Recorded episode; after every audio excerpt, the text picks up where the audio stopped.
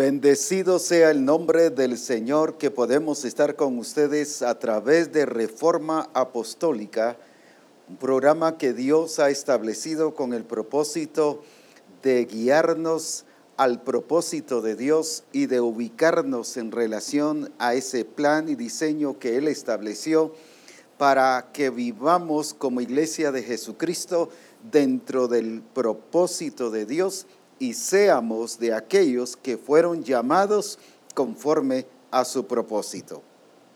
Damos gracias a Dios por las personas que ya están eh, conectadas, personas aquí mismo de Guatemala, tenemos personas de Arlington, Texas, eh, de, de, Estados Unidos, de México, tenemos personas de Ecuador, tenemos personas de Colombia, eh, Perú, Chile y otros lugares también que nos están informando que ya están conectados. Alabamos a Dios por ello, porque donde quiera que está Misión Cristiana del Calvario, allí está Reforma Apostólica. También bendecimos a Dios por los hermanos que nos están escuchando y viendo a través de Fresca Unción, eh, la radio y la televisión en Estados Unidos que transmite a nivel mundial y gracias a Dios porque es un instrumento de Dios, es un recurso que el Señor ha puesto para que también haya un mayor alcance y seamos como misión cristiana del Calvario bendecidos en todo sentido. Tenemos también la radio Melchor de Mencos que sale a nivel mundial, la radio Manantial también. Personas me han contado, hace poco que estuve en Petén y dice, yo lo escucho todos los lunes a través de Radio Manantial. Así que nos gozamos mucho de la efectividad, la eficiencia que ha sido cada uno de, estos recursos que el Señor ha provisto. También tenemos la radio en Sutijal, Vida en Cristo. Gracias a Dios tenemos la radio en San Pablo, Jocopilas, y el cable que transmite a toda esa área. Gracias a Dios por todos los recursos como SoundCloud que transmite a nivel mundial eh, y gracias a Dios que muchos nos escuchan por ese medio también. Alabamos a Dios porque también Reforma Apostólica se traduce al inglés, pero también se traduce al quechí. Estamos alcanzando una gran cantidad de población y por eso exaltamos el nombre de nuestro Señor Jesucristo. Bendecimos su nombre y sé que el Señor nos seguirá hablando de una manera preciosa y gloriosa. El lunes pasado estuvimos con asistencia apostólica hablando respecto a la importancia de la permanencia de los frutos. Y lo basamos justamente en Juan capítulo 15 y versículo 16. No me elegisteis vosotros a mí, sino que yo os elegí a vosotros, y os he puesto para que vayáis y llevéis fruto, y vuestro fruto permanezca, para que todo lo que pidiereis al Padre en mi nombre, Él os lo dé, para que vuestro fruto permanezca. Qué importante es volver a resaltar esto y recordar que si algo el Espíritu Santo quiere que nosotros seamos es eficientes en todas las cosas. Dios nos escogió su soberanía, vemos aquí reflejada su señorío, como ya dije, su soberanía, Él fue el que tomó la iniciativa. Esta iniciativa de llevar fruto no es ni mía ni es suya, no es de nadie más, no es por una estrategia ni por un deseo de crecimiento o de alcance en relación a todas las naciones, aunque el propósito del Señor es ese. Pero la, la decisión esta es puramente elección divina, de procedencia divina, y dice, no me elegisteis vosotros a mí, sino que yo os elegí a vosotros esa cercanía del Señor hacia nosotros, los humanos. No solo cercanía, sino el hecho de unirnos a su propósito y a su plan para que seamos ejecutores del diseño de Dios aquí en la tierra. Dios nos ha llamado para ser instrumentos de Él para que llevemos fruto. Encontramos aquí haciendo un recuento, un resumen de algunas veces que hemos tocado Juan capítulo 15. Nos habla de cuatro etapas, cuatro niveles, cuatro acciones que tienen que ver con el fruto. Uno dice, todo pámpano que en mí no lleva fruto. Existe el pámpano que no lleva fruto. Está hablando del pámpano como discípulo a nivel personal, no como iglesia.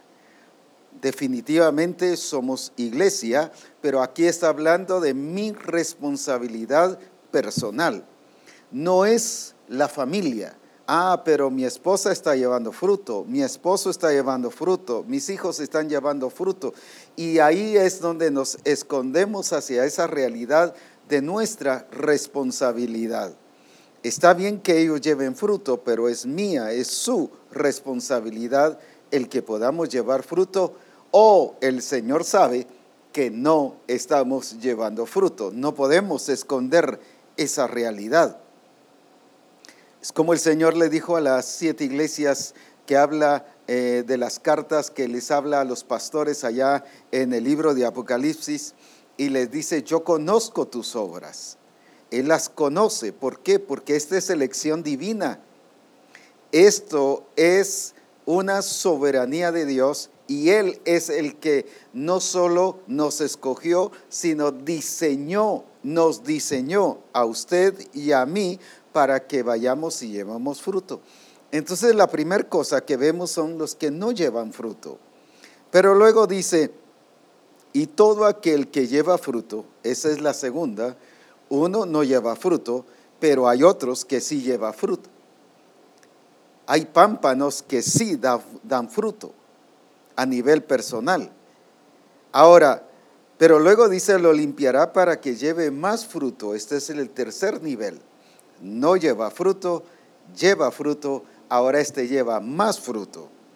Pero luego dice, ya vosotros estáis limpios por la palabra que os he hablado, permaneced en mí, yo en vosotros, como el pámpano no puede llevar fruto en sí mismo si no permaneciera en la vid, así tampoco vosotros si no permanecéis en mí. Yo soy la vid y vosotros los pámpanos, y el que permanece en mí y yo en él, ahora habla de otro nivel. Este, no todos, sino el que permanece en Cristo, en la vid, y Él en nosotros.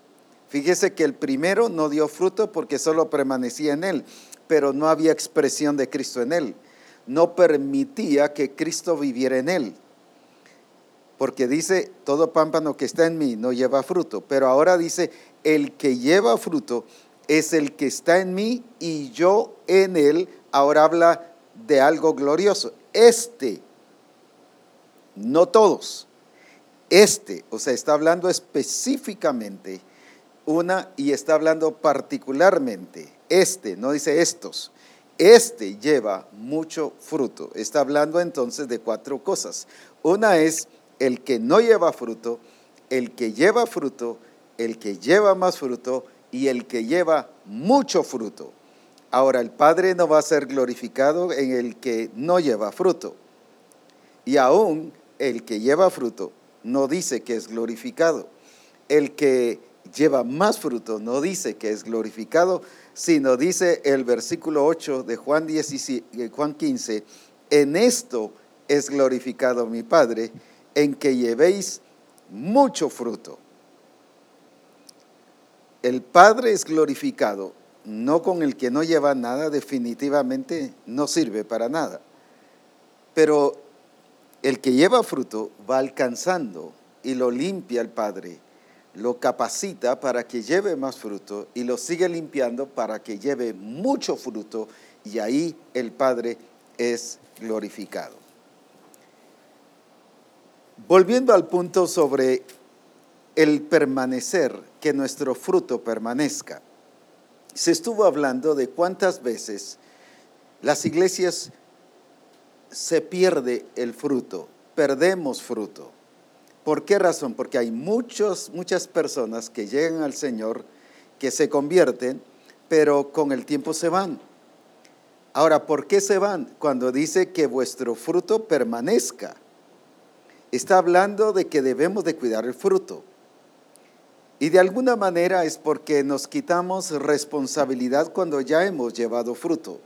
Se dijo de que le hablamos a una persona, le llamamos, le chateamos y le estamos constantemente hablando del Señor y manteniendo un acercamiento hacia esa persona y cuando ya le hemos ganado a Cristo, pareciera como que ahí ya estuvo todo. Cuando sencillamente ahí comienza una nueva fase de nuestro trabajo como discípulos de Jesucristo. Ahí es cuando debemos ahora entra la fase o la etapa de cuidar el fruto, de que no se dañe, de que no se afecte, que no se contamine, que no se, eh, eh, si fuese una planta, que no le entre una plaga, por ejemplo. El cuidar que no sea afectado.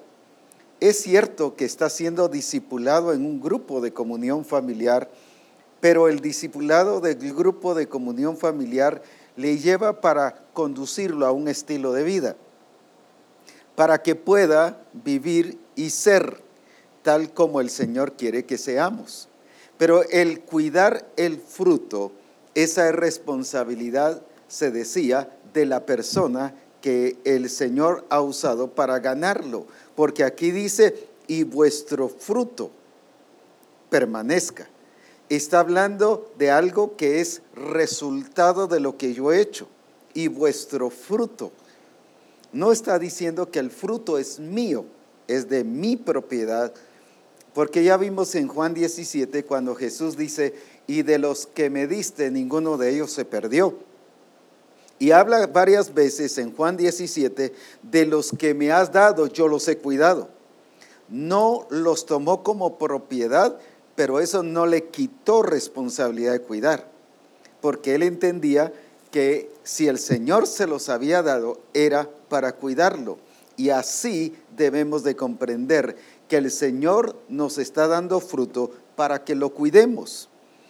Y debido a que le hemos dejado la responsabilidad al discipulador o al pastor, hemos descuidado ese fruto y con el tiempo se va. Y luego pensamos es que no lo cuidaron o es que tal cosa, cuando es mi responsabilidad el cuidarlo. Por eso es muy importante esto. Ahora, Pensamos que porque hay varias funciones dentro de la iglesia, está el discipulado, está el adiestramiento, que está el pastor, están diferentes departamentos como el de alabanza, etcétera. Pensamos que por eso ya no es nuestra responsabilidad cuidarlo. Y pusimos el ejemplo de una familia. Nace el bebé, es responsabilidad de la familia, pero hay que llevarlo con el doctor pero no por llevarlo con el doctor yo ya me quito responsabilidad. Ah, bueno, ya está con el doctor, ahí ya el doctor que mire qué hace con él. Es cuando más tengo que cuidarlo, pero hay que llevarlo con el dentista. Y así sucesivamente después hay que ir al colegio y muchos decimos, bueno, ahora ya está en el colegio, en la escuela, ahora que miren ellos cómo hacen, yo ya me desligo de mi responsabilidad. Esa responsabilidad continúa no se termina nunca. Claro, mientras van creciendo, cada uno va siendo responsable, pero mi responsabilidad es seguirlo guiando y orientarlo. No estoy diciendo que eh, tenga que proveerle todas las cosas cuando ya está grande. Para eso crece, para ser trabajador y exitoso y eficiente, pero sí, si veo alguna cosa, mi responsabilidad es guiarlo y ayudarlo en el sentido de orientación ¿Por qué? Porque estoy cuidándolo, porque somos una familia.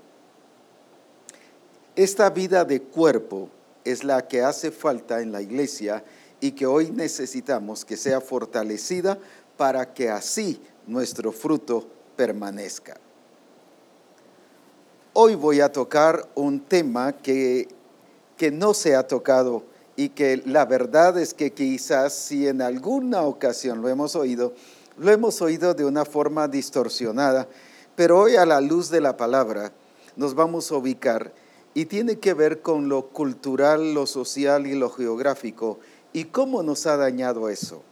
La, sectorización dentro de la misma iglesia nos ha afectado, y digo, los diferentes departamentos, como esto ahora ya va al discipulado, pues yo ya no tengo responsabilidad, ahora ya va al adiestramiento, yo ahora me quito responsabilidad, cuando aquí dice que ese fruto es responsabilidad mía el cuidarlo.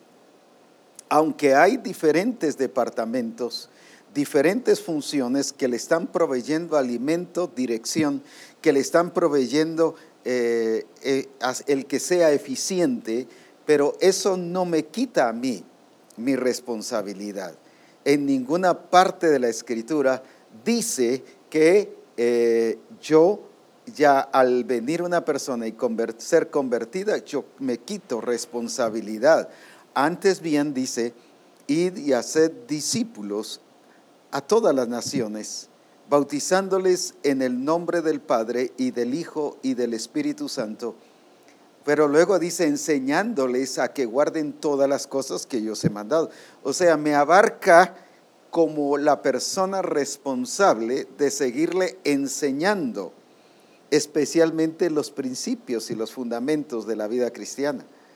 Decíamos que alguien llega, por ejemplo, y oye el modelo a seguir, oye el propósito del Señor, o escucha el diseño o escucha el plan de Dios, para él lo relaciona con cosas o sistemas humanos y términos y conceptos humanos.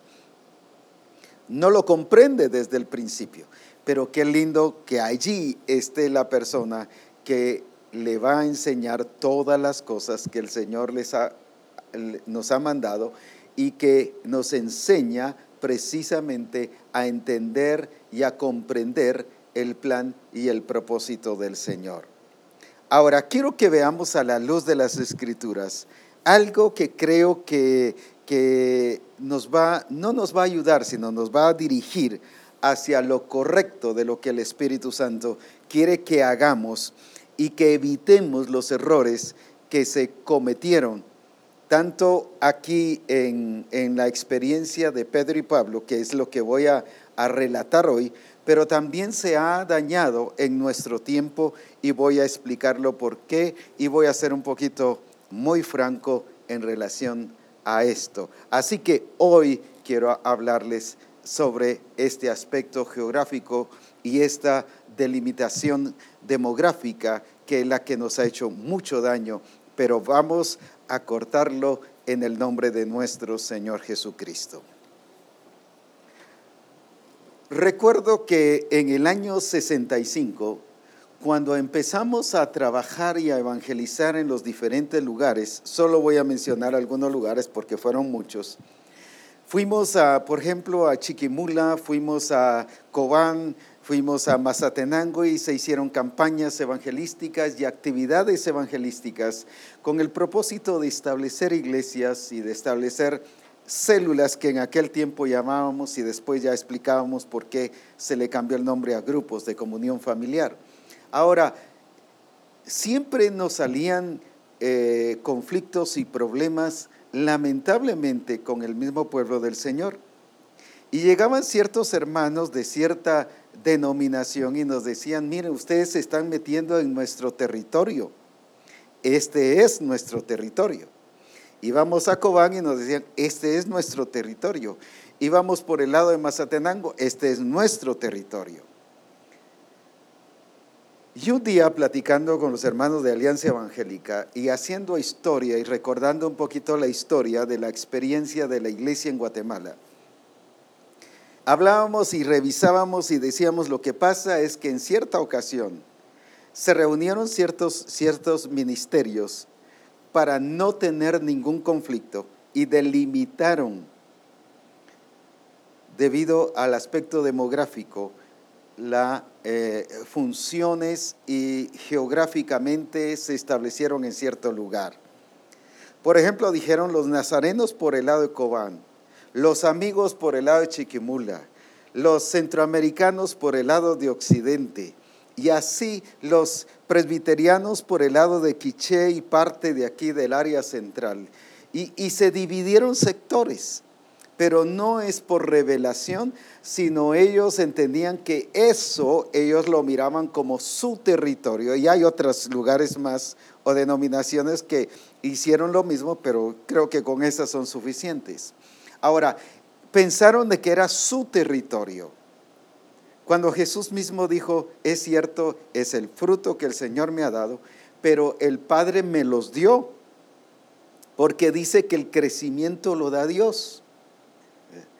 Dios se los había dado, pero se los había dado para qué? Para que los cuidara, pero no para que estorbara, que no se extendiera. Cuando la gran comisión, como se le hemos llamado, nos dice ir a todas las naciones, abarcar el Evangelio de Jesucristo. Ahora, ¿de dónde sacaron estos hermanos esta situación? Y se basaron precisamente en el problema entre Pedro y Pablo. Y voy a explicarlo de esta manera, no porque nos está estableciendo una directriz o un estilo de vida, sino nos está enfocando un problema y que debido a eso también hubo una delimitación demográfica en aquel entonces. Hoy en día eso se ha dado mucho y a eso se debe que aún nuestro país y en muchos países se ha delimitado demográficamente algunas áreas. Por ejemplo, vemos los quechís, incluso vestidos de un traje diferente a los quichés, de un traje diferente a los mam, a los sutuiles y así diferentes. ¿Por qué les pusieron traje? Para sectorizarlos y que no se mezclaran entre ellos y que realmente definirlos como, una, como un territorio eh, que no fuera independiente, pero sí que se eh, ahí mismo tuviera sus ciertas reglas y establecieron su cultura, establecieron algunas bases que eran muy diferentes, incluso hasta la lengua, muy diferente. Ahora, vemos esto que dañó mucho el aspecto por cuanto eh, hemos dejado de ser un país en sí. Y, empieza el aspecto cultural, racial y cuántos conflictos más. Y lamentablemente este principio se ha llevado a la iglesia y esto nos ha producido mucho daño. Pero vamos a quitarlo en el nombre de nuestro Señor Jesucristo. Quiero empezar, no debiera comenzar con Pablo, pero voy a empezar con Pablo, debiera comenzar con Pedro porque fue el primero que se dio en su función pero es para que comprendamos, por ejemplo, aquí en Gálatas, capítulo 3. Y versículo 13 dice, Cristo nos redimió de la maldición de la ley, hecho por nosotros maldición, porque está escrito, maldito todo aquel que es colgado en un madero. Versículo 14, para que en Cristo Jesús la bendición de Abraham alcanzase a los gentiles a fin de que por la fe recibiésemos la promesa del Espíritu. Vayamos esto y quiero hoy dar fundamentos sobre esto. Dice, por ejemplo, el versículo 7 de este mismo capítulo, sabed por tanto que los que son de fe, estos son hijos de Abraham. Y la escritura, previendo que Dios había de justificar por la fe a los gentiles, dio de antemano la buena nueva a Abraham diciendo, en ti serán benditas, escuche bien, todas las naciones. Ahora, quiero que veamos este principio fundamental. Dios le habla a Abraham y lo evangeliza. Le da las buenas nuevas, dice aquí en el versículo 8 lo evangeliza, dice en otra versión. Se le revela, se le manifiesta para bendecir a los gentiles. Ahora, en ese momento no estaba hablando de una cultura, de un aspecto social, ni estaba hablando de una delimitación demográfica ni geográfica. Ahora, ¿por qué? Porque en ese tiempo Abraham y no solo en ese tiempo, sino Abraham no fue judío porque ni existía el pueblo judío. Los judíos comenzaron muchos años después. Ahora, Abraham era gentil. Abraham era hebreo y la palabra hebreo, aunque la, la adoptaron los judíos, no porque venía de la línea de Abraham, pero no porque fuesen judíos, porque voy a explicar sobre esto, sino que precisamente Abraham era un gentil. Entonces, cuando Pablo está hablando aquí, para que la bendición de Abraham alcanzase a los gentiles, está hablando de todas las naciones. Y aquí mismo lo dice, en ti serán benditas todas las naciones.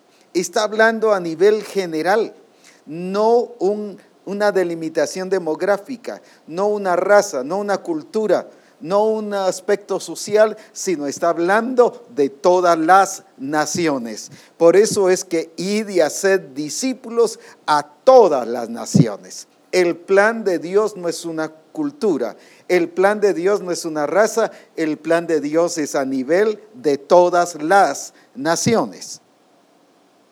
Ahora bien, cuando el Señor entonces habla de esto, y solo lo explico así, aunque ya lo he hablado en varios programas de reforma, pero viene entonces, nace Isaac, luego de Isaac viene Jacob, y de Jacob vienen los doce que llegaron a ser las doce tribus, y, y dentro de ellos a Jacob le cambia el nombre por Israel, no judío, sino Israel.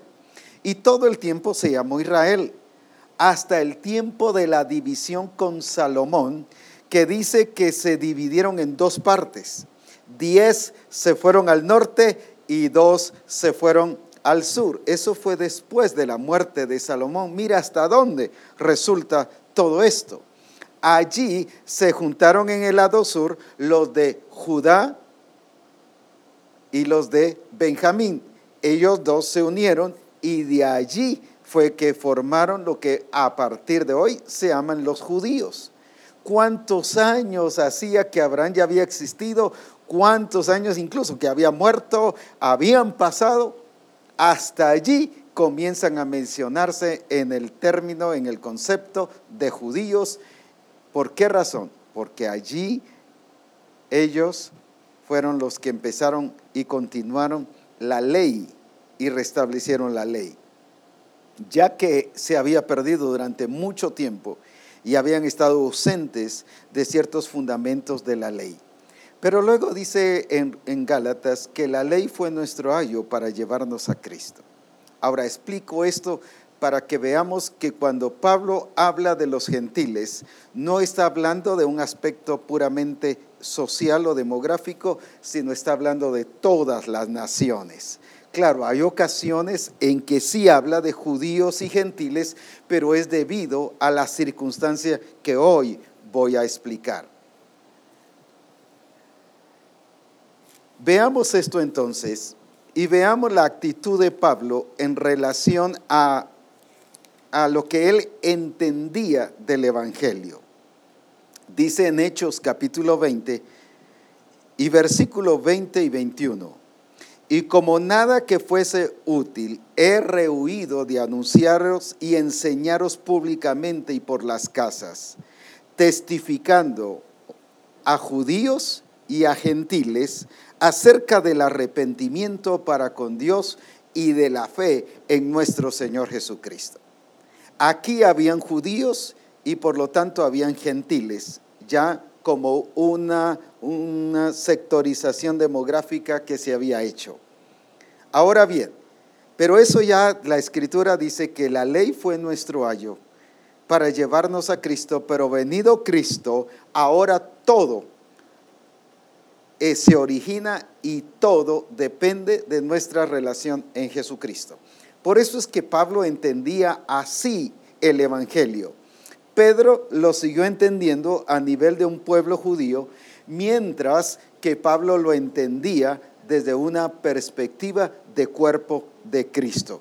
Por ejemplo, aquí en Efesios capítulo 2 y versículo 13, dice, pero ahora en Cristo Jesús, vosotros que en otro tiempo estabais lejos, habéis sido hechos cercanos por la sangre de Cristo, porque Él es nuestra paz, que de ambos pueblos hizo uno, O sea, para el Señor, ya en el cuerpo de Cristo, en el concepto de iglesia, no hay judío ni hay griego.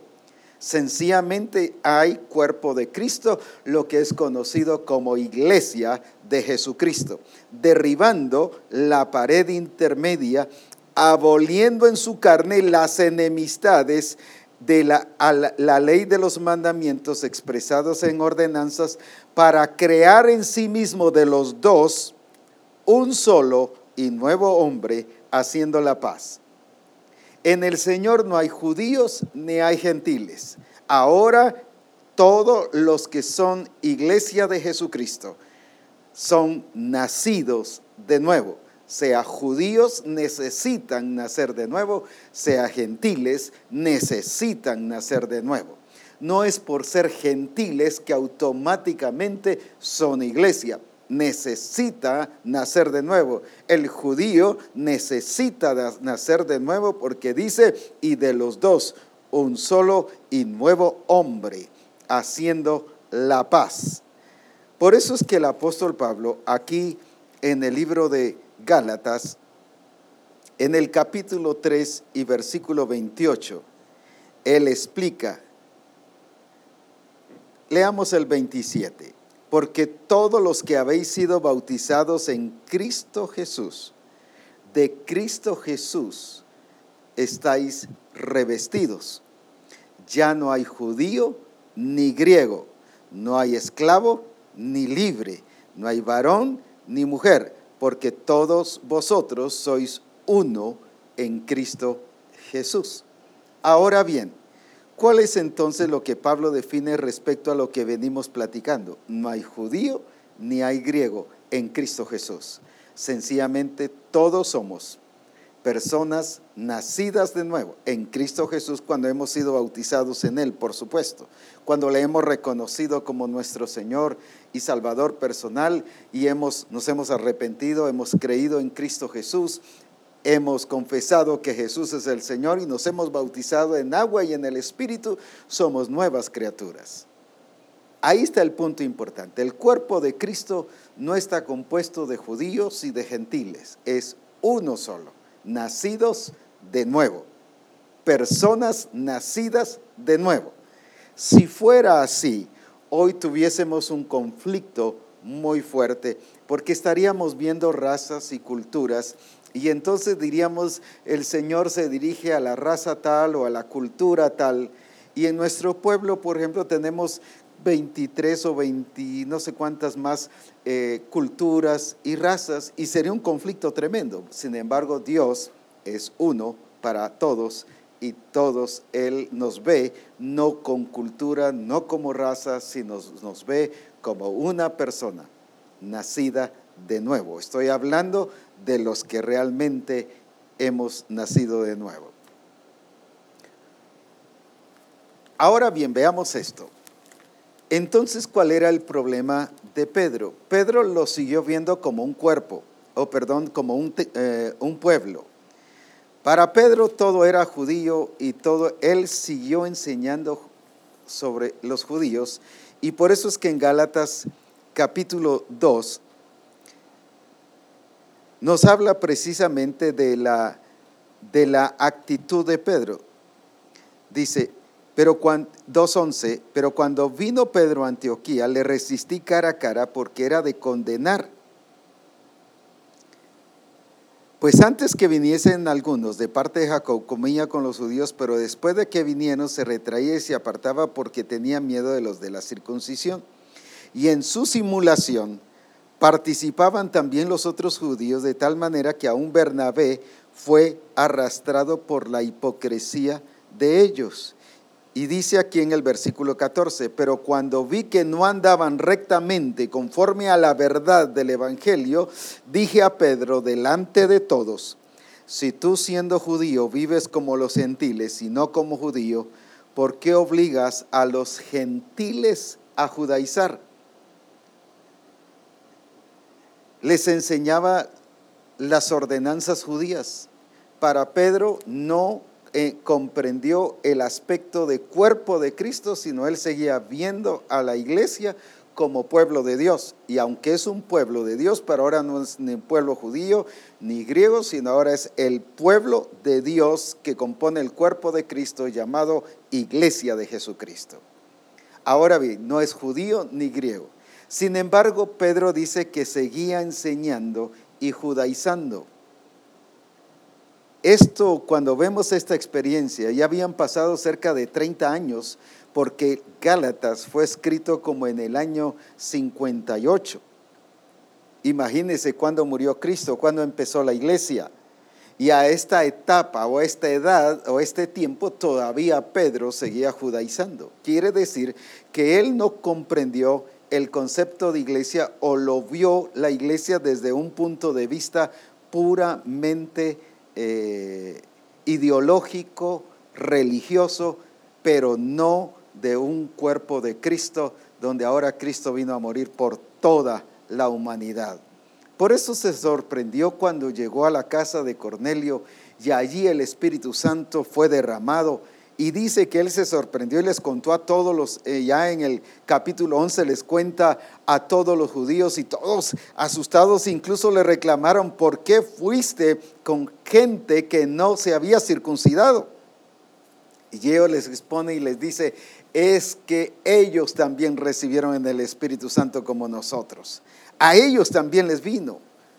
Y dice que los judíos entonces entendieron que también sobre los gentiles había sido derramado el Espíritu Santo.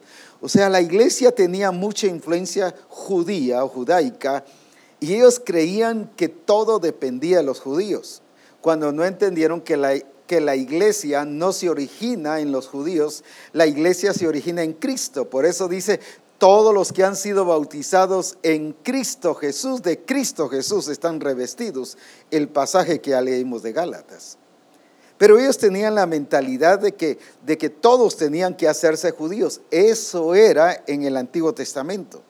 Todo el que quería ser parte del pueblo de Dios tenía que integrarse y ser parte del pueblo judío, mientras que ahora la iglesia no es ni judía ni gentil, sino ahora está compuesta de los lavados con la sangre de Jesucristo y los nacidos de nuevo por lo tanto. Pero ahora veamos un poco la actitud de los judíos hacia Pablo, para que veamos, y solo estoy mostrando unos cuantos, pero la verdad que cuando uno lee Hechos del capítulo 9 al versículo al capítulo 28 se queda un asustado uno de cuánto arremetieron los judíos contra Pablo por estarles hablando de Jesucristo. Ya leí el pasaje aquí en el capítulo 20 y versículo 21, donde Pablo les testificaba a judíos y a griegos. ¿Por qué lo miraba así? Porque él miraba un solo cuerpo, que no habían judíos, no habían griegos, él miraba que el cuerpo de Cristo es para todos y tanto judíos y griegos necesitaban del Evangelio de Jesucristo. Pero leamos algunas cosas. Como dije, es sorprendente, por lo menos podría mostrarles unos 28, 28 veces que habla que los judíos arremetieron contra Pablo por estar enseñando acerca de Jesucristo y de la resurrección en Cristo. Pero veamos esto. En el capítulo 23 de Hechos y versículo 12, venido el día, algunos de los judíos tramaron un complot y se juramentaron bajo maldición, diciendo que no comerían ni beberían hasta que hubiesen dado muerto, muerte a Pablo. Fíjese que hasta con maldición y no comían ni bebían hasta que, según ellos, iban a darle muerte a Pablo. ¿Cuál era entonces la intención de estos judíos? Matar a Pablo. Porque según ellos estaba enseñando algo en contra de la religión judía, aunque Pablo estaba enseñando del nuevo nacimiento y de la vida en Cristo Jesús. Porque él decía, ya no vivo yo, mas vive Cristo en mí. Y también decía, de modo que si alguno está en Cristo, nueva criatura es. Las cosas viejas pasaron y todas son hechas nuevas. ¿Por qué los judíos arremetían contra eso? Porque iba fuera de sus reglamentos y de sus prácticas religiosas, cuando eso ya había terminado, por eso el velo fue rasgado. Pero miren el capítulo 24 y versículo 4 y 5. Mire hasta dónde llegó la hazaña judía en relación a Pablo. Pero por no molestarte más largamente, te ruego que nos oigas brevemente conforme a tu equidad. Están judíos que vinieron a hablarle aquí a, vino Ananías, que era el sumo sacerdote, y vinieron ancianos con cierto orador, dice el, versículo 1, llamado Tértulo, y comparecieron ante el gobernador contra Pablo.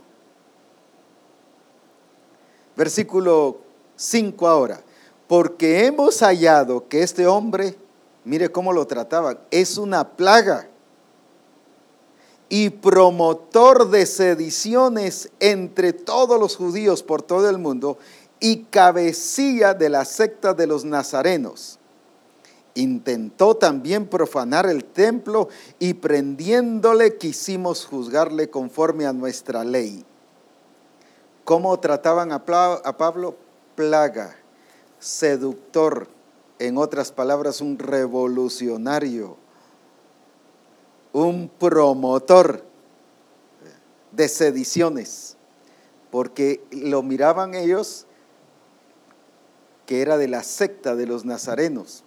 Así le decían los judíos a los convertidos a Jesucristo nazarenos por causa de Jesús de Nazaret. Y en aquel tiempo lo calificaban así.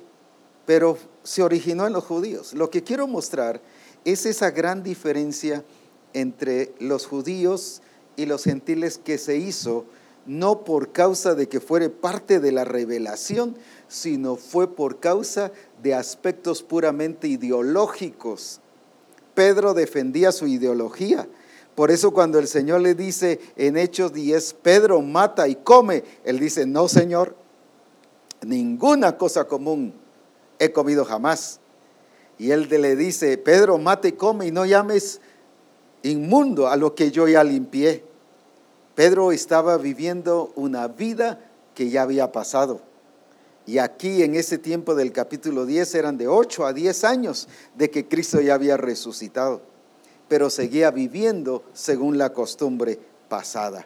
Ahora quiero que veamos esto aquí en Gálatas en el capítulo 2. Gálatas capítulo 2. Y vamos a leer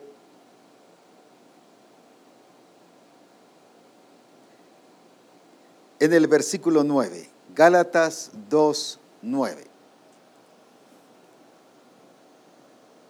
Y reconociendo la gracia que me había sido dada, fíjese de quiénes está hablando, de los principales apóstoles de Jerusalén, Jacobo, Cefas y Juan.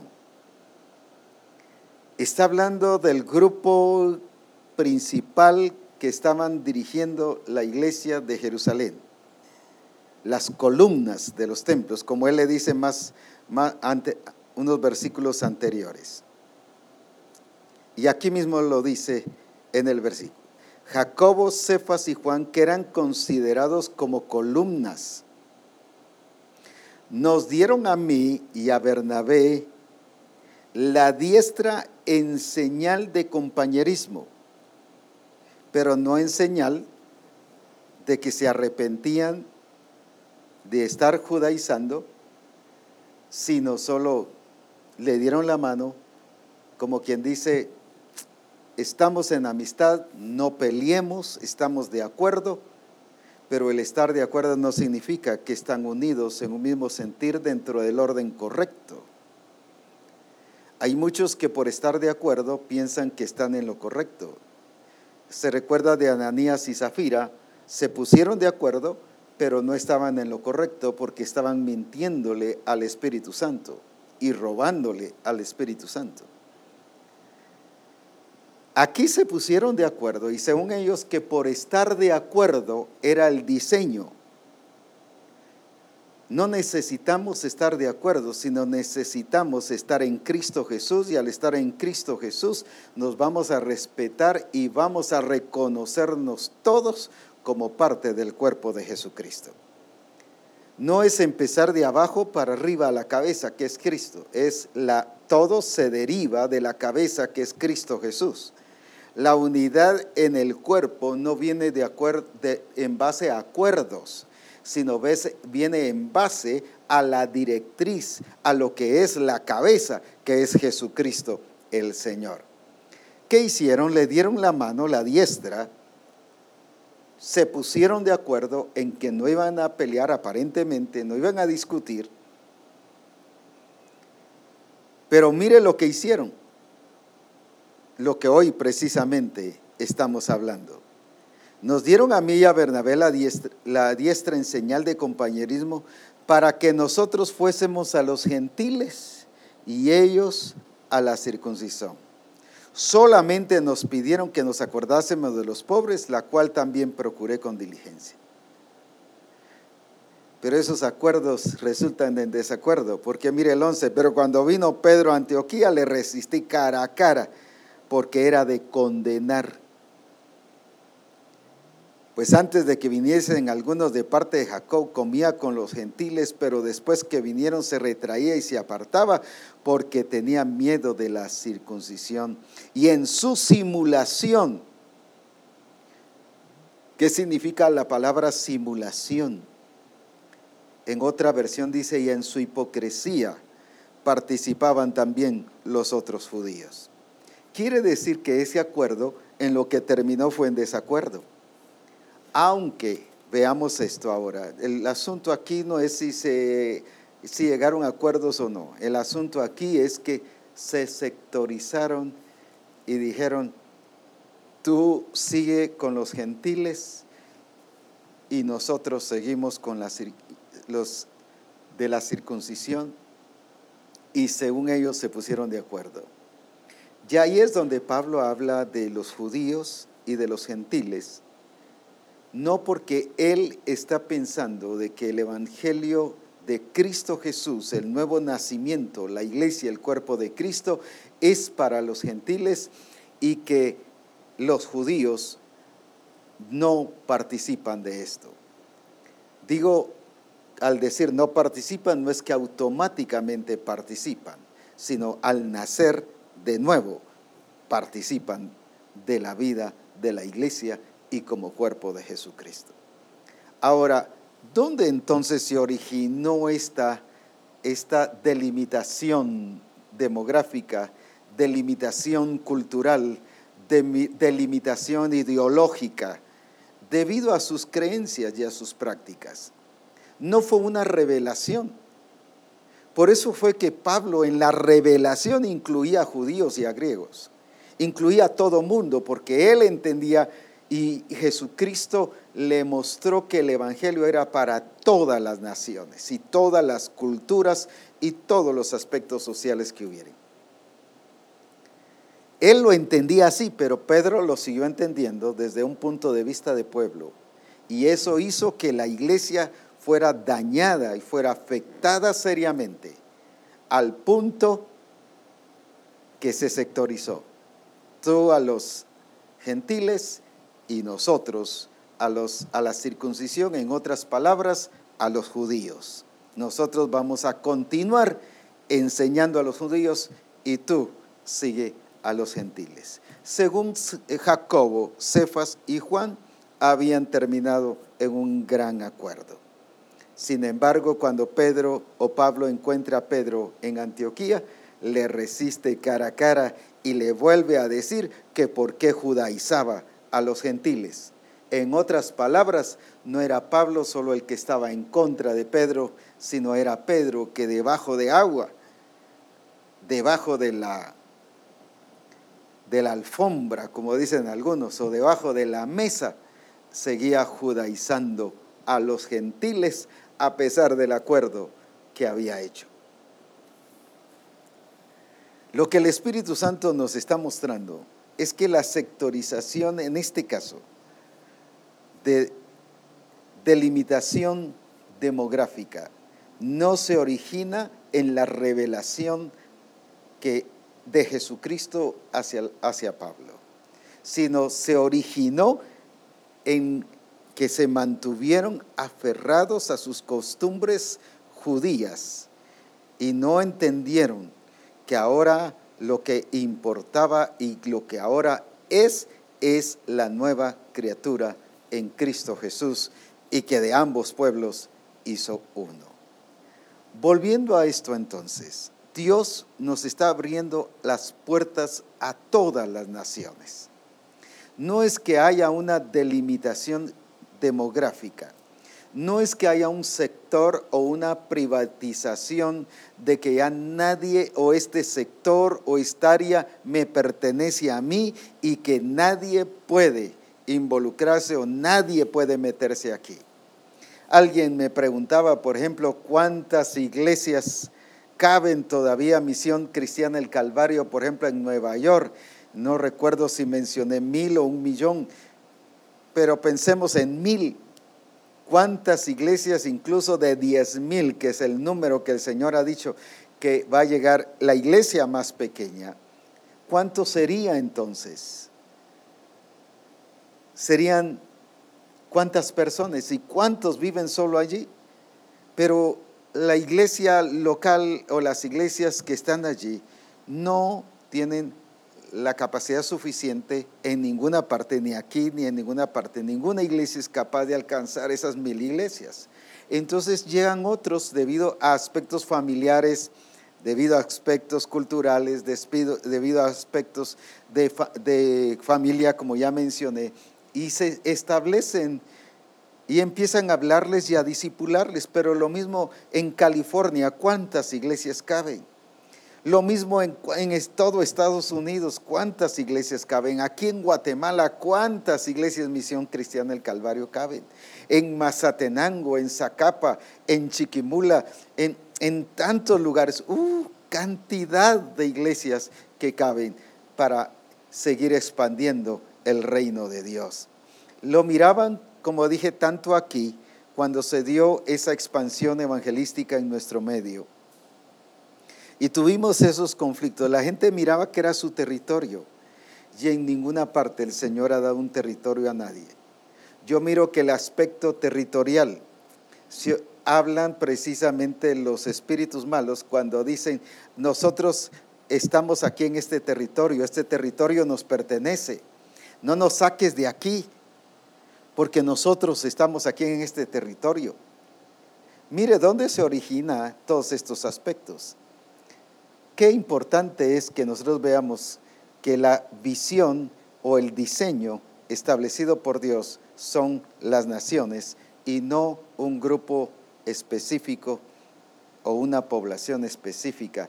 Ni eso la constituye mía, sino es del Señor pero nos la ha puesto para que la cuidemos y la guardemos. Ahora, qué importante es que nosotros comprendamos esto y lo veamos que no fue producto de una revelación. La revelación implicaba todos los, los, gentiles desde una perspectiva de todas las naciones. Y voy a decir así, hablando de, las naciones y, de todo el, el, aspecto eh, de de tierra, eh, todo el mundo, no estoy hablando de mundo en relación a, a, mundo como pecado, sino estoy hablando en todas las naciones, es donde se debe predicar a Jesucristo. Y por eso es que debemos de glorificar el nombre del Señor y exaltarle su nombre. Hoy precisamente, y vamos a estarlo poniendo en estos días, ese testimonio por ejemplo, en, el Congreso de Estados Unidos eh, eh, hablaba sobre la importancia de crecer y de multiplicarnos y de que Dios nos ha dado las naciones, pero que Dios también nos ha dado ahora los recursos de eh, Internet y de estos diferentes medios que nos ha dejado como Facebook, eh, Twitter y cuantas otras, las redes sociales, hablando en términos generales. Me ha alegrado mucho que en Facebook y tuvimos el testimonio hablado, pero por alguna razón no, no lo vamos a pasar hoy. Pero de los hermanos de Kingston, ellos tomaron una foto en el Congreso de la iglesia que llegó o del grupo de hermanos que llegó a la actividad del Congreso. Y de allí la pusieron en, en Facebook, en las redes sociales. Y una persona cercana a Kingston, como hora y media, se enteró de eso y empezó a preguntar. Y llamó y dijo que quiénes eran ellos y empezó a cerciorarse de que quién era ese grupo y que dónde estaba. A raíz de eso, déjeme decirle, ahora hay un grupo de comunión familiar allí en ese lugar, a hora y media de Kingston, y hay personas que ya están llegando a la iglesia Misión Cristiana en Kingston, de ese lugar, a través de las redes sociales. Lo mismo nos testificó el pastor César Guerrero, que y sacó una foto de una persona que también llegó debido al al anuncio debido a lo que habían puesto en las redes sociales. ¿Cuánto podemos lograr? Y yo felicitaba especialmente a estos pastores de Kingston por su fidelidad. Escucharon que el Señor hablaba de que íbamos a evangelizar también, no solo, sino también en las redes sociales. Y les felicitaba porque ellos, tantos que escucharon, pero ellos y este hermano César, lo han puesto en práctica también y ahora están viendo los resultados. Eso es de alabar a Dios porque demuestra que sí nos ha entregado todos los recursos que hay para ganar a las diferentes personas para Jesucristo sin importar naciones, sin importar raza, cultura. Jesucristo es para todas las naciones y así Misión Cristiana del Calvario debe llegar a todas las naciones a presentar el Evangelio glorioso de nuestro Señor Jesucristo, que produce personas nacidas de nuevo, transformadas para la gloria de Jesucristo y que vamos a ser conforme al propósito de Dios porque dice que a los que son llamados conforme a su propósito, que han sido predestinados para ser hechos conformes a la imagen de su Hijo Jesucristo. A eso es lo que Misión Cristiana del Calvario está alcanzando y estableciendo el reino de Dios, pero tenemos que llegar a toda raza, a toda cultura, a todo nivel social. ¿Por qué razón? Porque Cristo es para todos, pero no será de todos, sino de aquellos que le reconozcan que Jesucristo es el Señor de señores y es el Rey de reyes. Qué importante es entonces todo esto de cómo podemos abarcar y cómo podemos triunfar y ver la gloriosa bendición de su manifestación y de su poder hacia las naciones. Y en el libro de Apocalipsis, en el capítulo 5, cuando habla de los redimidos de Jehová, y que habla que el Cordero fue inmolado y es digno de recibir el poder y el reino. Pero luego habla y dice, y de todas las naciones adoraban, adoraban al Dios verdadero. Sí, sí, allí se ve realizado el propósito de Dios. Dios ve ya dentro de su plan, ya está que naciones enteras serán alcanzadas. ¿Por qué razón? Porque el plan de Dios no es una raza, no es una cultura. El plan de Dios son las naciones. Y por eso ha establecido la iglesia, que es su cuerpo, que de ambos pueblos hizo uno derribando la pared intermedia de separación. Es allí entonces donde nosotros debemos de comprender que el cuerpo de Cristo es vital, reconociendo la cabeza de nuestro Señor Jesucristo. Él es la cabeza de su cuerpo. Él es el que alimenta, el que fortalece, el que, el que guía, el que dirige su cuerpo. Alabado sea su nombre, la cual es su iglesia. Y por eso exaltamos y bendecimos el nombre de nuestro buen Dios. Algunos han dicho que la iglesia se origina de la iglesia católica debido a la reforma y a Martín Lutero que se separó de la iglesia y que de ahí se inicia la iglesia. La iglesia del Señor nació en el corazón de Dios desde antes de la fundación del mundo.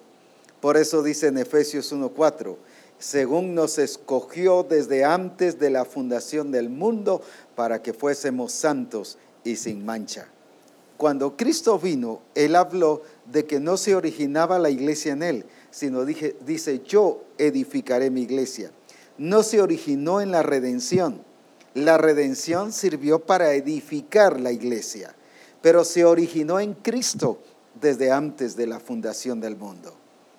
Por eso dice que Dios estableció su plan y su propósito eterno para que en Cristo Jesús fuesen todas las cosas, para Él, en Él y por Él. Quiere decir que Cristo es el origen de todas las cosas. Otros dicen que es el pueblo judío, pero ya vimos aquí que Abraham no era ni judío, ni siquiera se mencionaba el término judío, ni siquiera se hablaba de judíos en ese entonces, sino se hablaba de gentiles con el entendimiento de que era todas las naciones.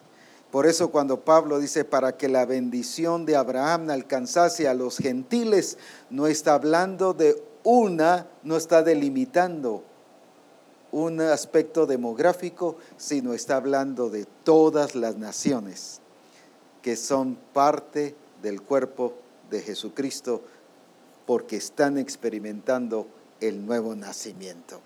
Por eso es que nuestra responsabilidad de llevar fruto es a todas las naciones. Nuestra responsabilidad de alcanzar a la gente es hacia todas las naciones. Usted ahora dirá, no hombre, yo no puedo viajar, no puedo ir, pero tiene las redes sociales evangelice ahí, hable allí. Usted puede hablarle a alguien de España, a alguien de Francia, usted puede hablarle a alguien de Santo Domingo, usted puede hablarle a alguien de Rusia y puede disipularlo y puede hablarle de Jesucristo y empezar un grupo de comunión familiar y, y ya aquí lo hicieron unos hermanos. Estuve mostrando cuando estuvimos en el Congreso de Estados Unidos, una pareja que evangelizó a su familia aquí en Guatemala. Se hizo un grupo de comunión familiar y ahora son parte de aquí, de la sede central, y es un grupo que está creciendo bastante. Si ellos lo pudieron hacer y utilizaron las redes sociales, se reunían para disipular a su familia y después ellos invitaron a más personas y desde allá estaban disipulando a su familia. Eso mismo lo podemos hacer nosotros porque vamos a alcanzar las naciones. Dios nos llamó para ser los instrumentos de su propósito para que cumplamos el diseño y el plan que Él ha establecido. Y lo que Él ha establecido es ir y hacer discípulos a todas las naciones. Claro, si puede ir, gloria a Dios, pero si no, aprovechemos las redes sociales. Aprovechemos ese recurso que Dios nos ha dejado. Ya podemos ver que ya hay testimonios reales, vivos, de eh, la eficacia de ese recurso cuando lo utilizamos para la gloria de nuestro Señor Jesucristo. Otra hermana nos decía, y eh, a veces no nos funcionaba eh, el internet, pues por teléfono seguíamos discipulando a ese grupo y otras hermanas nos testificaban también allá de cómo otras han estado llegando a las iglesias debido a las redes sociales. Podemos evangelizar desde el lugar donde estamos y podemos disipular. Muy importante algo que quiero aclarar ahora y rectificar para ayudar y evitar confusiones o evitar limitaciones que nos puedan dar el poder servir a través de estos medios. Estoy hablando de evangelizar y utilizar todos los recursos que Dios nos ha dado y que Dios ha provisto y toda la tecnología necesaria también para hablar de Jesucristo.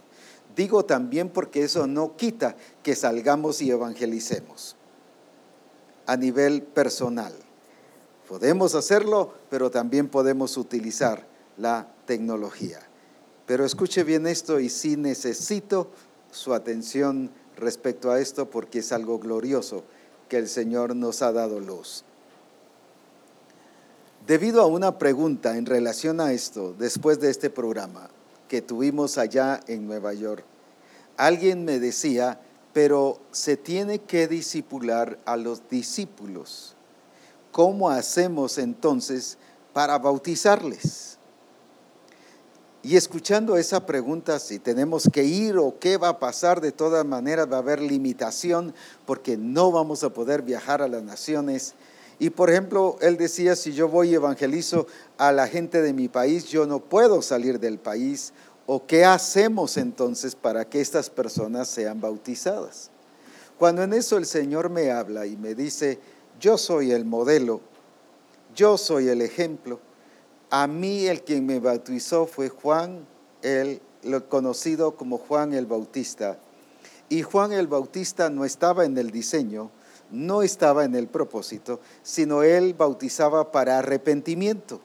Yo no necesitaba arrepentimiento porque yo, mi genética es, de parte de, de mi padre, por lo tanto yo no necesitaba arrepentimiento. Sin embargo, dice, me sometí para cumplir toda justicia y bautizarme. Porque según dice mi palabra, según la escritura, dice que el que es bautizado en Cristo Jesús y habla del bautismo en agua, es bautizado en su muerte, en su sepultura y es resucitado a vida nueva. La importancia es el bautismo, no es quien bautiza. En este caso era Juan uno que estaba, llamémosle así, fuera del diseño, pero Jesús se sometió para cumplir toda justicia y fue bautizado. ¿Qué nos enseña eso? Que sí hay otras personas que pueden bautizar a los discípulos en España, en Francia, en otros lugares, y pedirles que siervos del Señor los bauticen, porque no es el bautismo, no es quien bautiza, más bien, el punto importante, sino es el bautismo en sí, la acción de reconocimiento, que ahí estamos muriendo, siendo sepultados y naciendo de nuevo y entrando al reino de Dios, siendo bautizados en Cristo Jesús. Ese es el punto importante. Entonces, cuando expliqué esto a diferentes hermanos, ya empezaron precisamente hablar y el apóstol Noé nos contaba que ya había pedido que otra persona, a la quien están trabajando en las redes sociales y están trabajando en cierto lugar, ahora fuese bautizado así para luego disipularlos. Mire cuánto podemos alcanzar y cuánto podemos lograr. Alguien dirá, pero ¿por qué en Hechos 19 viene el apóstol Pablo y les pide que se bauticen de nuevo? Porque los bautiza en el orden correcto, porque les pregunta que quién, en qué habían sido bautizados y ellos dijeron en el bautismo de Juan. Aquí habían pasado cerca de 20 años en que Juan había dejado de existir. Ya no era la persona de Juan, sino aquí era el bautismo. Lo importante dijimos que era el bautismo, el bautismo correcto, que transforma, no un símbolo, no algo para que me dé un privilegio o para casarme como se hacía en aquel tiempo, se bautizaban para casarse o se bautizaban para tocar la guitarra o para poder tener un privilegio o porque le decían que era un símbolo de la muerte, de la sepultura y de la resurrección. Ese bautismo no transforma nada, aunque haya sido un buen pastor el que lo haya ejecutado. Porque lo importante es el reconocimiento de cómo fui bautizado. Si fui bautizado bajo ese reconocimiento, bajo ese entendimiento, que antes, para serles franco, no lo predicaba la iglesia, sino se entendía como bautismo de símbolo. Pero ahora el Señor nos ha dado luz sobre esto. Ahora entonces, ¿por qué Pablo bautiza a los hermanos de Éfeso? Porque ahí sí no era el problema la persona, ahí el problema sí era el bautismo. Era un bautismo que ya había caducado. Era un bautismo que no servía para la nueva criatura. Era un bautismo que solo llevaba a arrepentirse, pero no llevaba a muerte, ni a sepultura, ni a vida nueva. Entonces viene Pablo y dice en el versículo 5 y 6 que Pablo los bautizó en Cristo Jesús.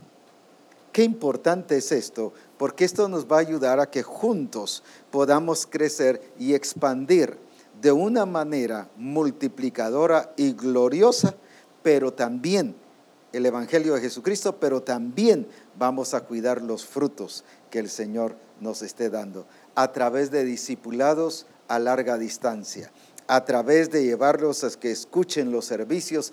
Por eso, gloria a Dios por multimedia y multimedia que nos está motivando a que se abran grupos de multimedia que tienen que ver con la transmisión por medio de las redes sociales, de los servicios y de programas que tienen que ver de discipulado y de adiestramiento. Gloria a Dios por eso. ¿Por qué razón? Porque eso va a servir para que las personas que estén en larga distancia estén también en pleno servicio, el servicio de la congregación, adorando y glorificando a Dios. Alguien dirá, pero no es lo mismo. Déjeme decirle en nuestros congresos que celebramos tres veces al año. Hay personas que especialmente cuando es la cena del Señor se conectan y participan juntos en familia o grupos de comunión familiar o hay iglesias enteras participando de la cena del Señor que estamos haciendo en el Congreso cuando estamos en el Tical Futura. Ellos ahí han sido sanados, ahí han sido bendecidos, ahí han sido edificados a larga distancia. Incluso los servicios de la sede central los escuchan. Los servicios los domingos, los jueves. Y reciben una bendición tremenda. Y cuando uno va, le dice, mire, qué bendición los servicios que estamos escuchando, cómo nos ha bendecido tal mensaje. El apóstol Ronald predicó de tal cosa, la hermana Mari predicó de tal enseñanza. O sea, si nos dicen, quiere decir que sí lo han escuchado y ellos nos hablan de la bendición que ha sido. En otras palabras, sí edifica un servicio a través de las redes sociales. Ya se quitó aquello, gracias a Dios, que al principio se estaba dando hace muchos años, por supuesto, cuando empezamos a hacer transmisiones por internet. Al principio alguien decía, no, no, a mí no me gusta esto del, internet y yo cómo voy a sentir lo mismo cuando estoy escuchando un mensaje. Solo lo hago como una revisión de a dónde el Señor nos ha llevado. Y justamente estábamos platicando con un hermano y él me explicaba de eso. Y que si cabalmente en ese tiempo había un, no sé si una copa, si era mundial o América o de Europa, no, no recuerdo porque ese no fue el énfasis, pero había un partido de fútbol. De repente alguien metió un gol. Y esta persona que me decía que él no sentía la misma pasión y la misma fuerza oyendo un servicio, se para y empieza a gritar gol y con una emoción y una pasión tremenda. Yo dije, ¿cómo es eso que me acaba de decir que no siente lo mismo por televisión que estar presente? Cuando ahorita mismo lo vi apasionado y entregado gritando gol. ¿Cuántas personas lo mismo pasó en ese tiempo? Pero gracias a Dios que esa cultura ahora ya pasó, ahora estamos en otra dimensión, con otro entendimiento y ahora sí podemos disfrutar de la misma bendición y de la misma gloria de Jesucristo. Pero lo mismo nos relatan de servicios de Nueva York, servicios de Guastatoya, servicios de, de Puerto Barrios o de algún otro lugar donde ya también los servicios de Misión Cristiana del Calvario están saliendo por internet. Gente que está siendo edificada y bendecida, que no puede ir a algún otro lugar. Tenemos gente, por ejemplo, en Estados Unidos, que donde está, queda, eh, en el lugar donde está no hay una iglesia, Misión Cristiana del Calvario. En el estado donde está no hay una misión, no hay una iglesia, Misión Cristiana del Calvario, pero ven y oyen los servicios y están siendo edificados. Y ellos mismos han dicho, no queremos ir a ninguna otra iglesia, porque el alimento que comemos y que tenemos en Misión Cristiana el Calvario no lo tenemos en ninguna otra parte.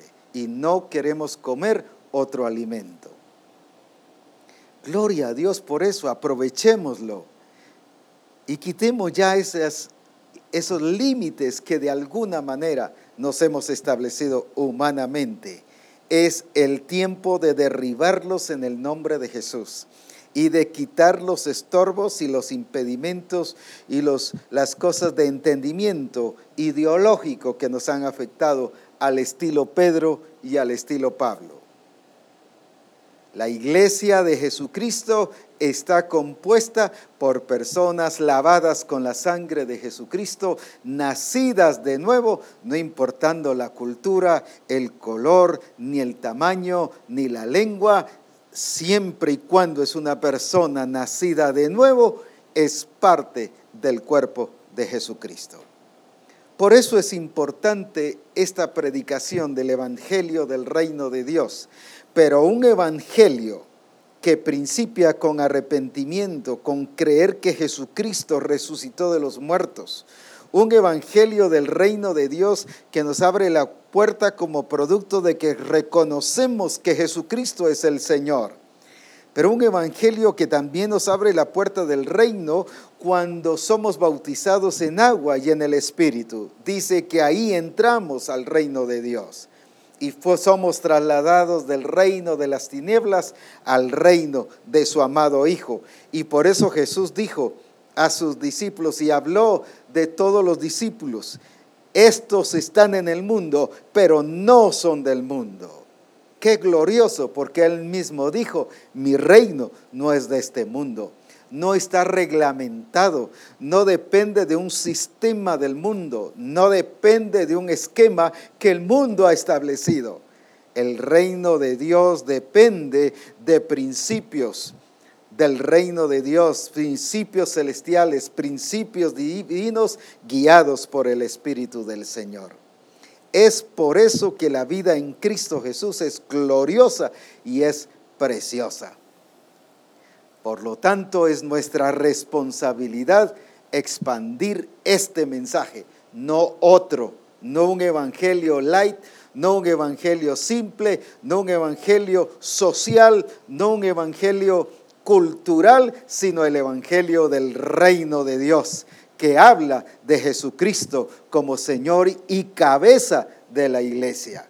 Porque cuando como cuerpo entendemos que Cristo es la cabeza, porque así está establecido, así dice la escritura, entonces entendemos que la iglesia es dirigida por la cabeza, porque es la cabeza, que es Cristo Jesús, la que dice cómo quiere y cómo debe ser la iglesia, la cual ya está en la escritura, está establecido, pero por la cabeza.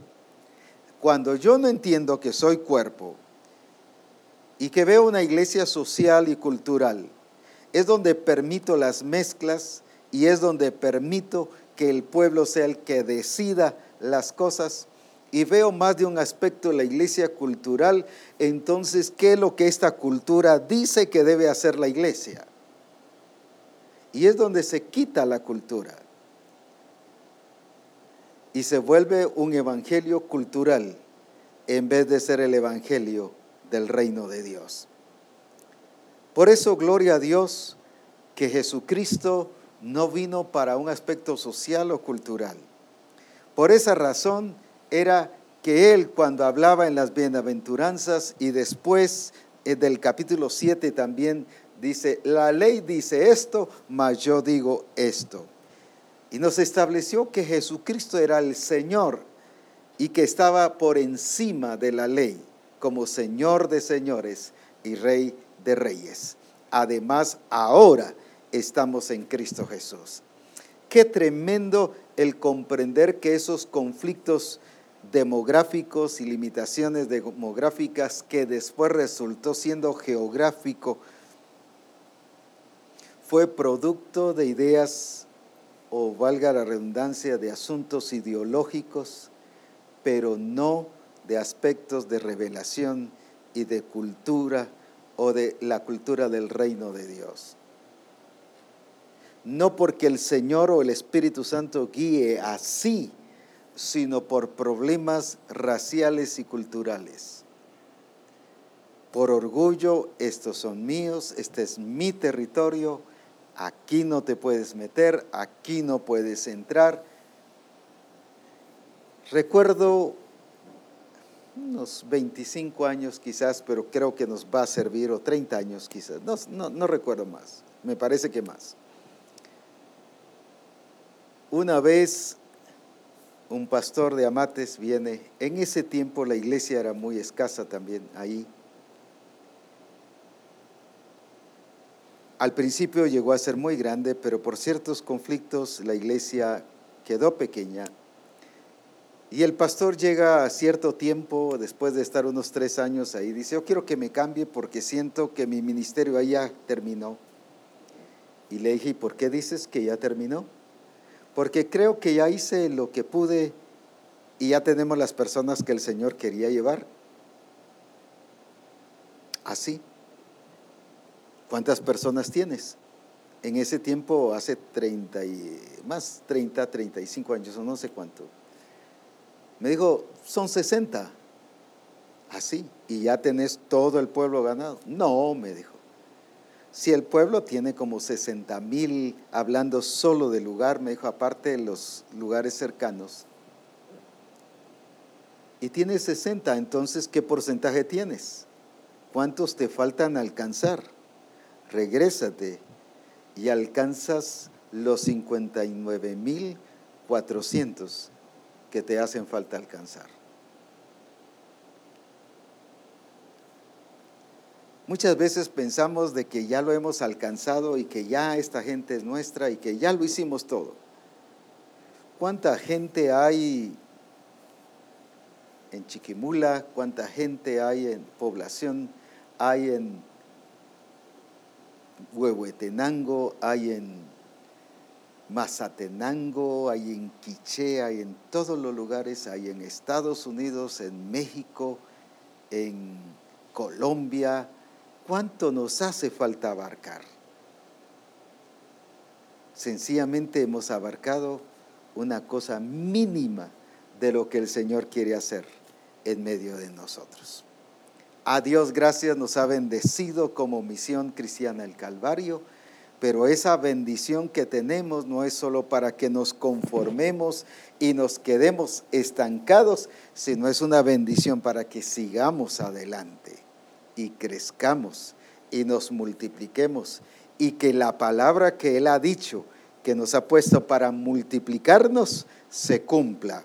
Pero no solo esperemos que se cumpla esa palabra, sino como dijo Jesucristo, tal cosa lo he hecho para que se cumpla la escritura.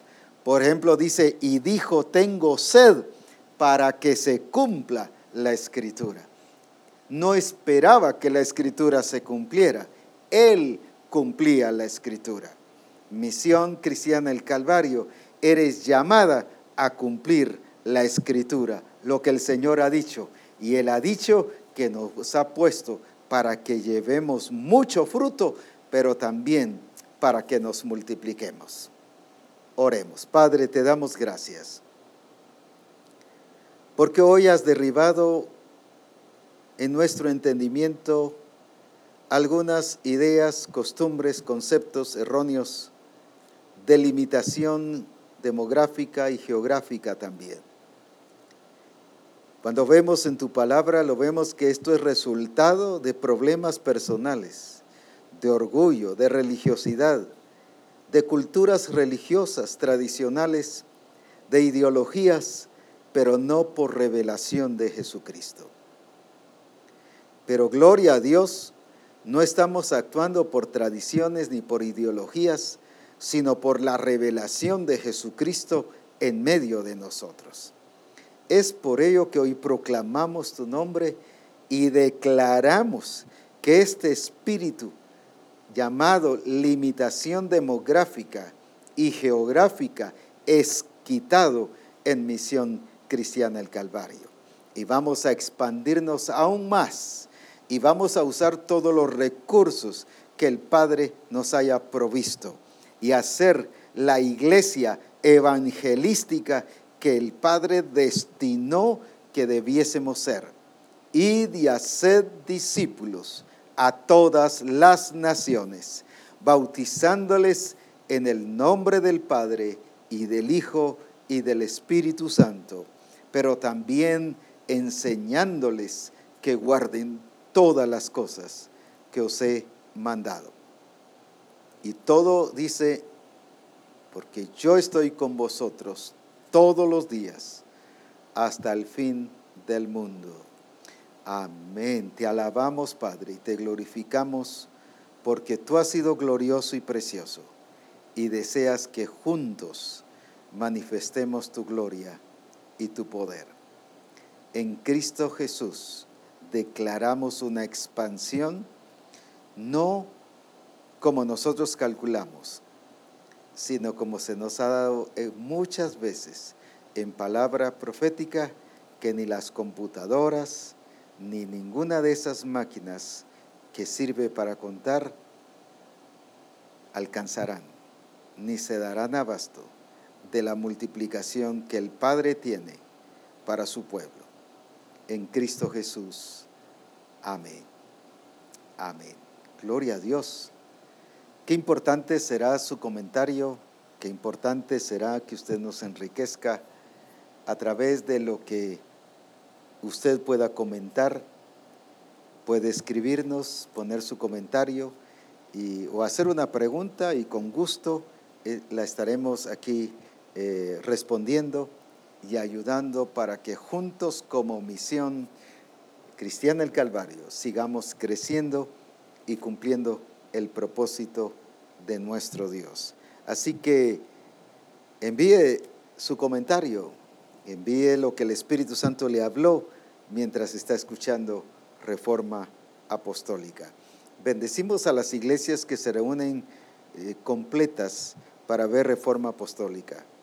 Desde aquí envío bendición y poder de Dios a sus vidas y declaro que Reforma Apostólica seguirá transformando sus vidas de acuerdo al propósito y a la guía del Espíritu Santo.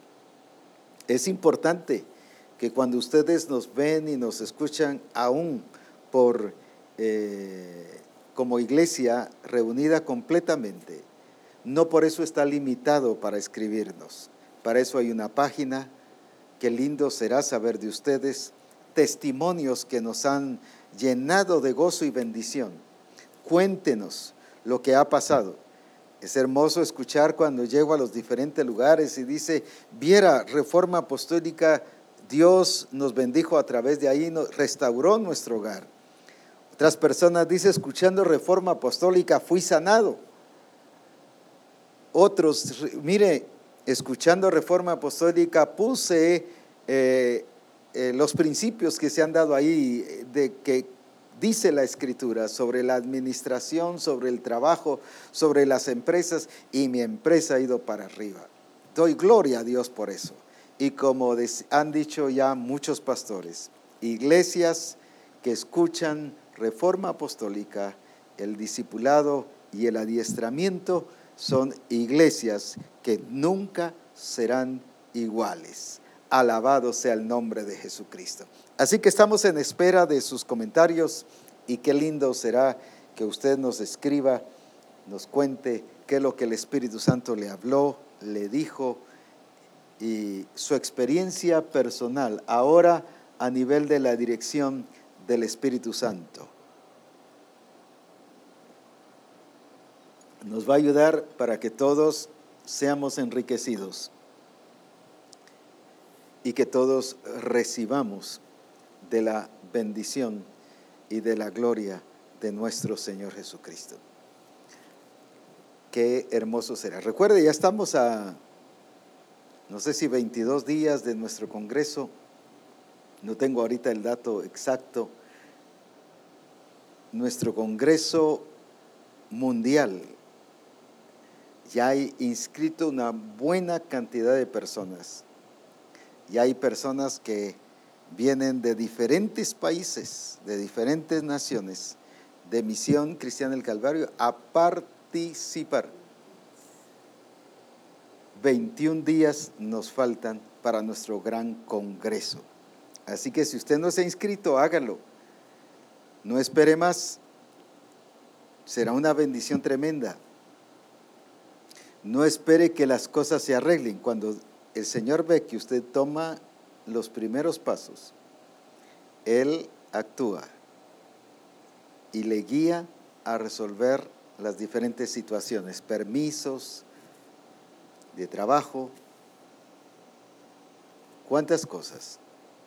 Pero qué hermoso será que nosotros podamos estar participando de este congreso tremendo, una, la iglesia conforme a su propósito tremendo congreso que el Señor tiene preparado para nosotros. El pastor César Guerrero dice, qué glorioso apóstol, estamos en ese tiempo, es nuestra responsabilidad hablar la nueva noticia y crecer. Una iglesia adoradora es una iglesia evangelizadora.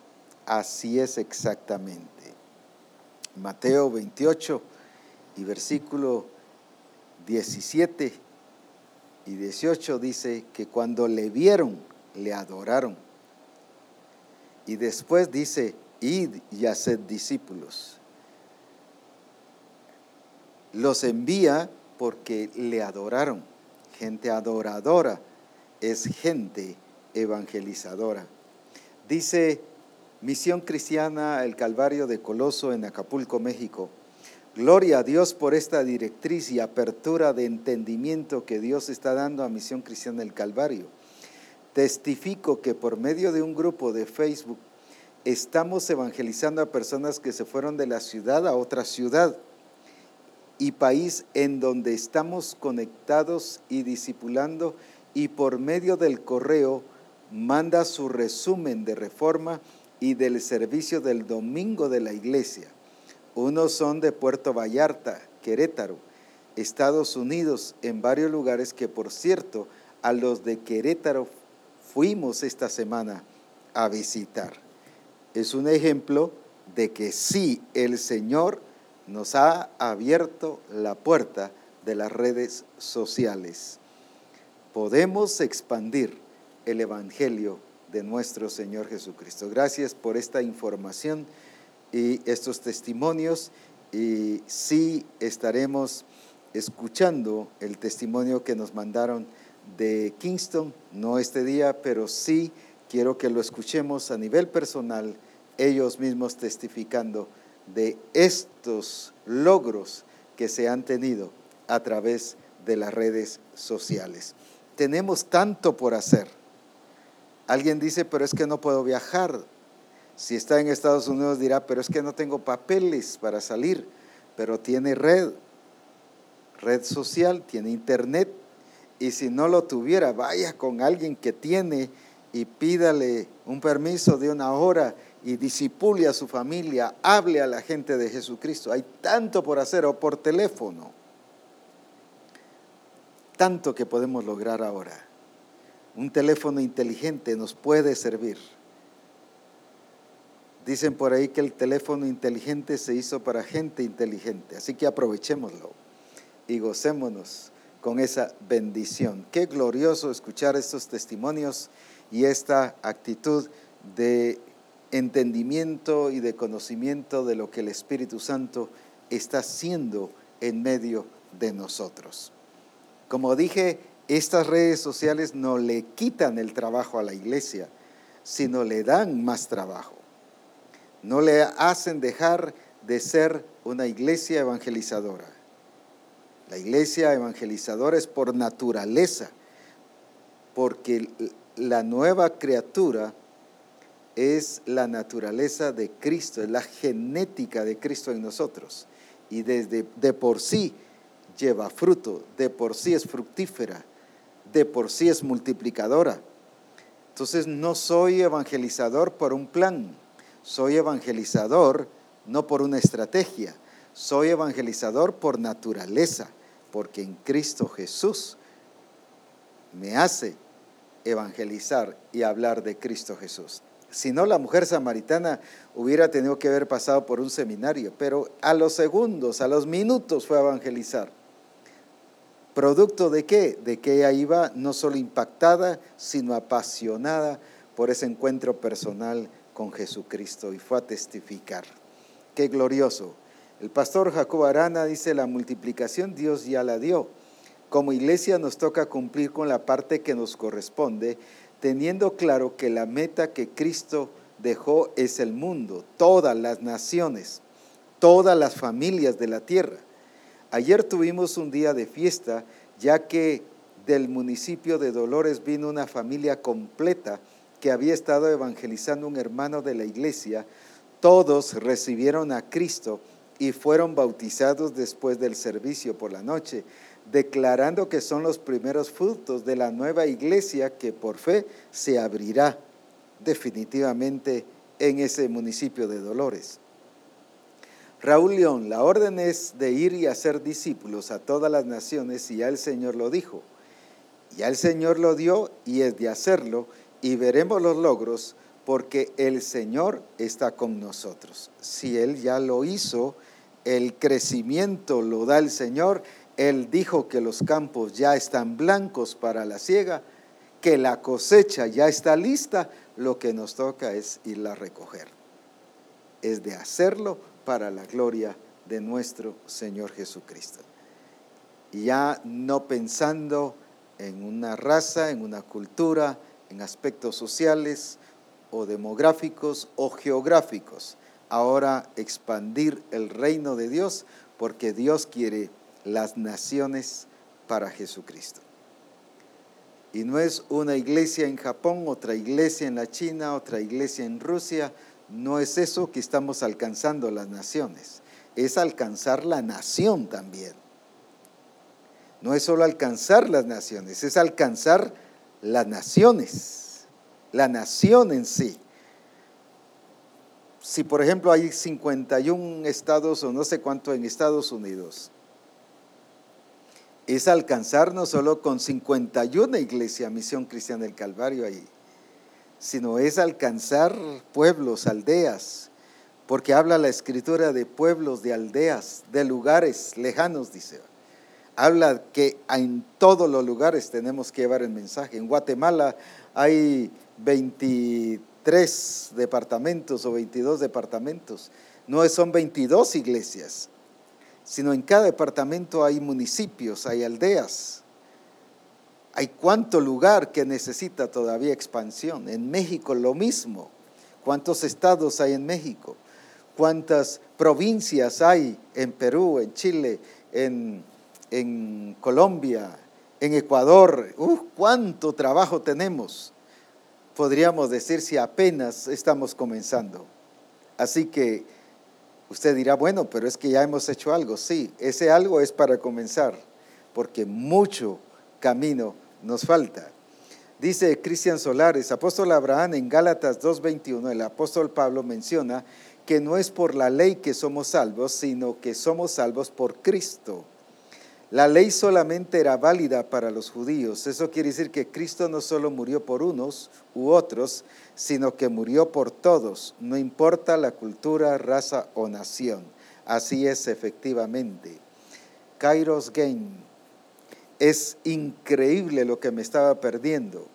Hoy los veo y escucho. Agradezco a Dios por abrir los ojos, por abrir mis ojos y mis oídos para atesorar su palabra. Gracias apóstol y todo su equipo por su amor al pueblo. Ahora veo que mi pastor se preocupa por instruirnos según el diseño de Dios.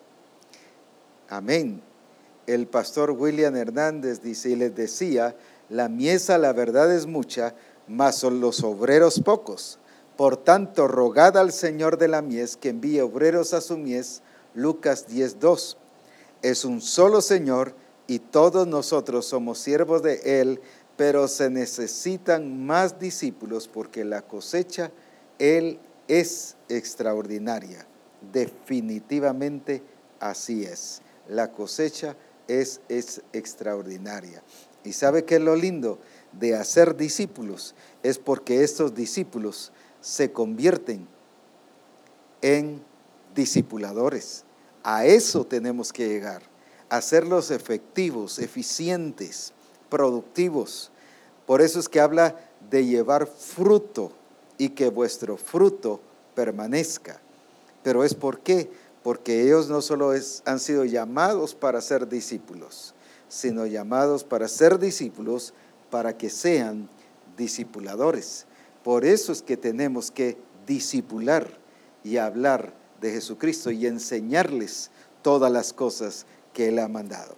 El pastor Francisco Lovelo, allá en Villavicencio, Colombia, Dios ha hecho de los aires sus mensajeros. Eso implica que el Internet también es medio para evangelizar. Gracias, apóstol, por el desafío.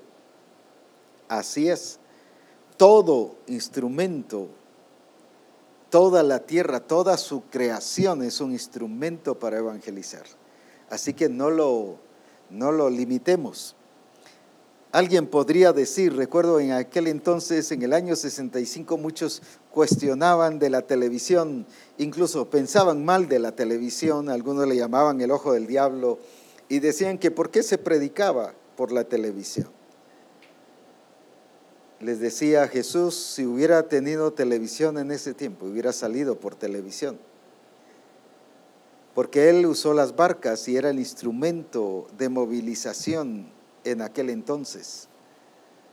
No solo usó el caballo, el burrito, no usó también la barca, instrumentos modernos. Pero ¿por qué vemos la televisión cuando dice en Apocalipsis 11, cuando nos habla de los, de los eh, dos profetas, de los dos olivos, dice que todo mundo los va a ver? que va a ver cuando se mueran, pero van a ver cuando resuciten. Y dice que serán vistos por todos. ¿Cómo es que los pueden ver a todos si eso está sucediendo en cierto lugar allá en el Oriente Medio? Es precisamente por los medios que ahora tenemos y que serán mejores en aquel entonces. Cuando dice también de Jesucristo, todo ojo le verá cuando Él venga. ¿por qué es que todo ojo le verá si Él va a venir al Monte de los Olivos? ¿Cómo le vamos a ver en Guatemala? ¿Cómo le vamos a ver en Estados Unidos, Colombia, Rusia, China, Japón?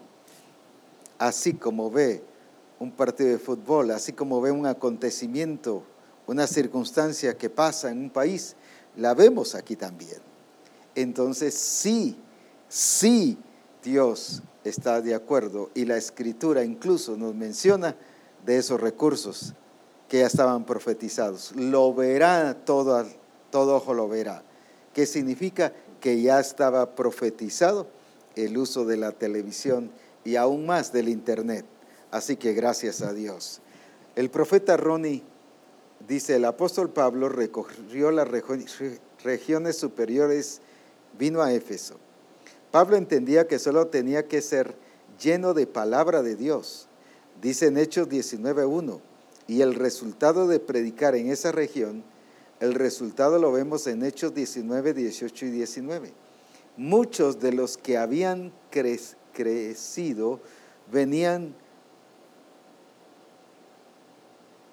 y dando cuenta de sus hechos, versículo 19, y así muchos de los que habían practicado la magia trajeron los libros y los quemaron delante de todos, y hecha la cuenta de su precio, hallaron que eran 50 mil piezas de plata. Versículo 20, así crecía y prevalecía poderosamente la palabra del Señor. ¿Todo por qué? Porque iban por todas las regiones predicando. Gilma González, cuando el Señor nos dice que hagamos discípulos a todas las naciones, Él nos está llamando aún crecimiento sobrenatural. Y hemos limitado al Señor a no utilizar todos los recursos que Él nos ha dado. De esta manera se cumplirá que no hay computadoras que podrán comentar. Y concluyo con esto solo para afirmar de que no hay una limitación demográfica ni, geográfica. Dice en Gálatas 1 y, 1 y 2, Pablo, apóstol no de hombres ni por hombre, sino por Jesucristo y por Dios el Padre que lo resucitó de los muertos, a todos los hermanos que están conmigo, y escuche esto, y a las iglesias, habla en plural, de Galacia. Ahí habla en singular, de un lugar, pero habían iglesias en Galacia, no una iglesia.